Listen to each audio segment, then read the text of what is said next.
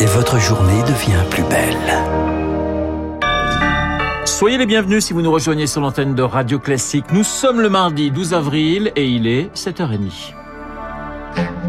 La matinale de Radio Classique avec Renaud Blanc. Et avec Charles Bonner pour le journal. Bonjour Charles. Bonjour Renaud, bonjour à tous. À la une ce matin, l'appel aux dons des partis politiques. Ils ont récolté moins de 5% des voix. Leur campagne ne sera que partiellement remboursée. 800 000 euros, c'est loin des 7 millions qui manquent aux Républicains. La candidate Valérie Pécresse est même personnellement endettée à hauteur de 5 millions d'euros. Du côté des Verts, situation également critique. Dès dimanche soir, les premiers résultats à peine proclamés. Yannick Jadot lançait un appel dans son discours car le parti écolo est en grande difficulté, Émilie Palès. Faute de remboursement de ses frais de campagne, Europe Écologie Les Verts finit avec une ardoise de 5 millions d'euros avec une échéance à court terme. Il lui faut trouver 2 millions d'ici fin mai pour rembourser la banque. Julien Bayou, secrétaire national du parti, a donc 5 petites semaines pour mobiliser. Un site internet est mis en place pour recueillir les dons. La bonne nouvelle, c'est qu'on a provisionné les législatives, donc euh, on est en mesure d'organiser ces campagnes législatives. Mais si on veut que l'écologie progresse ou survive dans le pays, eh bien en fait, on a besoin de la mobilisation des sympathisants et sympathisantes de l'écologie. Si chaque euh, électeur ou électrice de Yannick Jadot donne 3 euros, alors on est en mesure de faire face. On va également évidemment solliciter euh, nos élus qui euh, cotisent et on va leur demander de faire un effort supplémentaire et puis organiser des soirées, des collectes dans les semaines qui viennent. Sans ces 2 millions d'euros, le parti serait contraint de reporter des investissements ou des projets, d'organiser moins d'actions sur le terrain et pourquoi pas de licencier du personnel ou bien de vendre des locaux.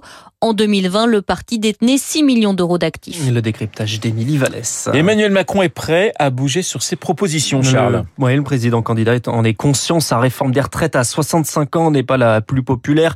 Évoquée de nombreuses reprises hier lors de son déplacement en terre lepéniste dans le Nord et le Pas-de-Calais. Emmanuel Macron est prêt à enrichir son programme, à le clarifier. Il est en Alsace aujourd'hui dans des villes qui ont voté largement pour Jean-Luc Mélenchon. Euh, Mulhouse pour parler santé et Strasbourg pour parler Europe avec un rassemblement prévu vers 18 8h30. De son côté, Marine Le Pen veut parler démocratie et institutions. L'objet d'une conférence de presse à 14h30 et d'un déplacement à Vernon dans l'heure. Elle devrait également dévoiler son affiche et son slogan de campagne pour le deuxième tour. 7h32 sur Radio Classique. La Russie maintient la pression sur euh, l'Est ukrainien. C'est l'objectif désormais, prendre le contrôle de cette région du Donbass au cœur du conflit depuis 2014. Après l'échec de la prise de Kiev, l'armée russe s'est retirée du nord pour repositionner ses troupes. L'Ukraine s'attend donc à une offensive très prochainement. Une offensive que l'Ukraine risque d'avoir du mal à contrer, selon Pierre Razou de la Fondation méditerranéenne d'études stratégiques. Les Russes ont un rapport de force maintenant qui est d'à peu près de l'ordre de 3 contre 1, qui leur permet donc d'envisager une offensive massive pour isoler une partie de l'armée ukrainienne qui défend donc les restes du Donbass. Ces forces ukrainiennes euh, qui sont euh, en mode défensif euh, dans la partie encore contrôlée du Donbass représentent à peu près le quart de l'armée ukrainienne. Quel objectif pour la Russie C'est bien entendu donc de prendre en tenaille, c'est-à-dire d'isoler par derrière ces unités ukrainiennes-là et les forcer à se rendre. Vladimir Poutine a besoin d'un succès symbolique à la veille des commémorations du 9 mai.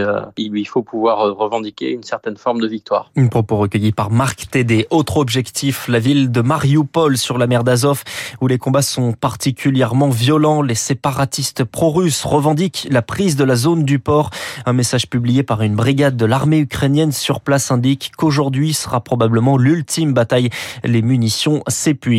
Mariupol, où des civils sont toujours bloqués, des villes de l'Est que les habitants tentent de fuir. Le chancelier autrichien était hier à Moscou pour demander des convois humanitaires. À l'issue de sa rencontre avec Vladimir Poutine, Karl Nehammer se dit pessimiste face à la logique de guerre du président russe. Et pour éviter d'être considéré comme complice de son régime, eh bien les entreprises françaises réfléchissent à quitter le pays. Certaines mettent leur activité entre parenthèses, d'autres y mettent fin. La Société Générale cède la totalité de sa filiale russe Rosebank, une poignée de roubles pour une banque acquise 4 milliards d'euros en 2006. Les, marchés financiers ont plutôt bien réagi. L'action de la Société Générale a pris 5% hier, preuve que ce choix, est le bon sur le long terme selon Marin Delattre.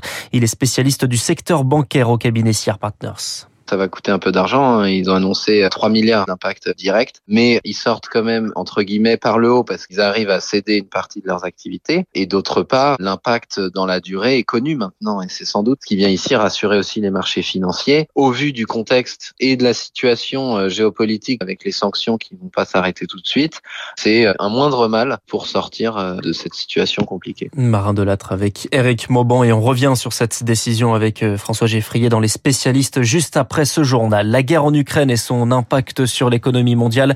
L'Organisation mondiale du commerce revoit ses prévisions de croissance du PIB mondial entre 3,1 et 3,7% cette année. Le commerce particulièrement impacté, la croissance réduite de moitié selon l'OMC. Charles, en France, les défaillances d'entreprises repartent à la hausse depuis le début de l'année. 10 000 entreprises sont concernées, placées en procédure de sauvegarde, en redressement ou en liquidation judiciaire. En un an, la hausse est de presque 35%. Mais en fait, on se rapproche seulement du niveau de début 2020, avant le Covid. Les entreprises subissent surtout la fin du quoi qu'il en coûte et des aides.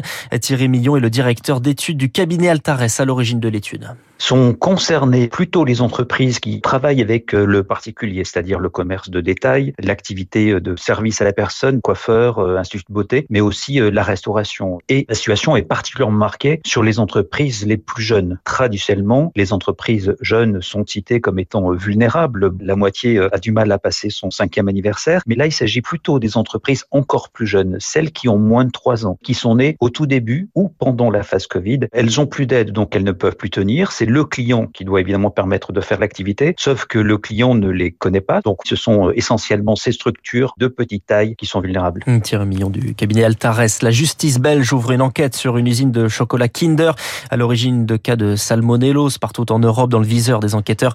L'usine belge d'Arlon. En Israël, la police annonce ce matin avoir abattu un homme, un Palestinien qui venait de poignarder un officier dans la ville d'Ashkelon dans le sud. Puis on termine avec du sport, du tennis et Novak Djokovic de retour sur les cours. Expulsé en janvier d'Australie, faute de vaccins, suivi de trois petits matchs à Dubaï en février, le numéro 1 mondial revient aujourd'hui au Masters 1000 de Monte Carlo. Il affronte l'Espagnol Alejandro Davidovic Fokina à 14h. Merci Charles, le journal de 7h30 présenté par Charles Bonner. Dans un instant, les spécialistes François Geffrier et Régis Le Sommier. Régis Le Sommier qui publie La vérité du terrain, récit d'un reporter de guerre. François et Régis.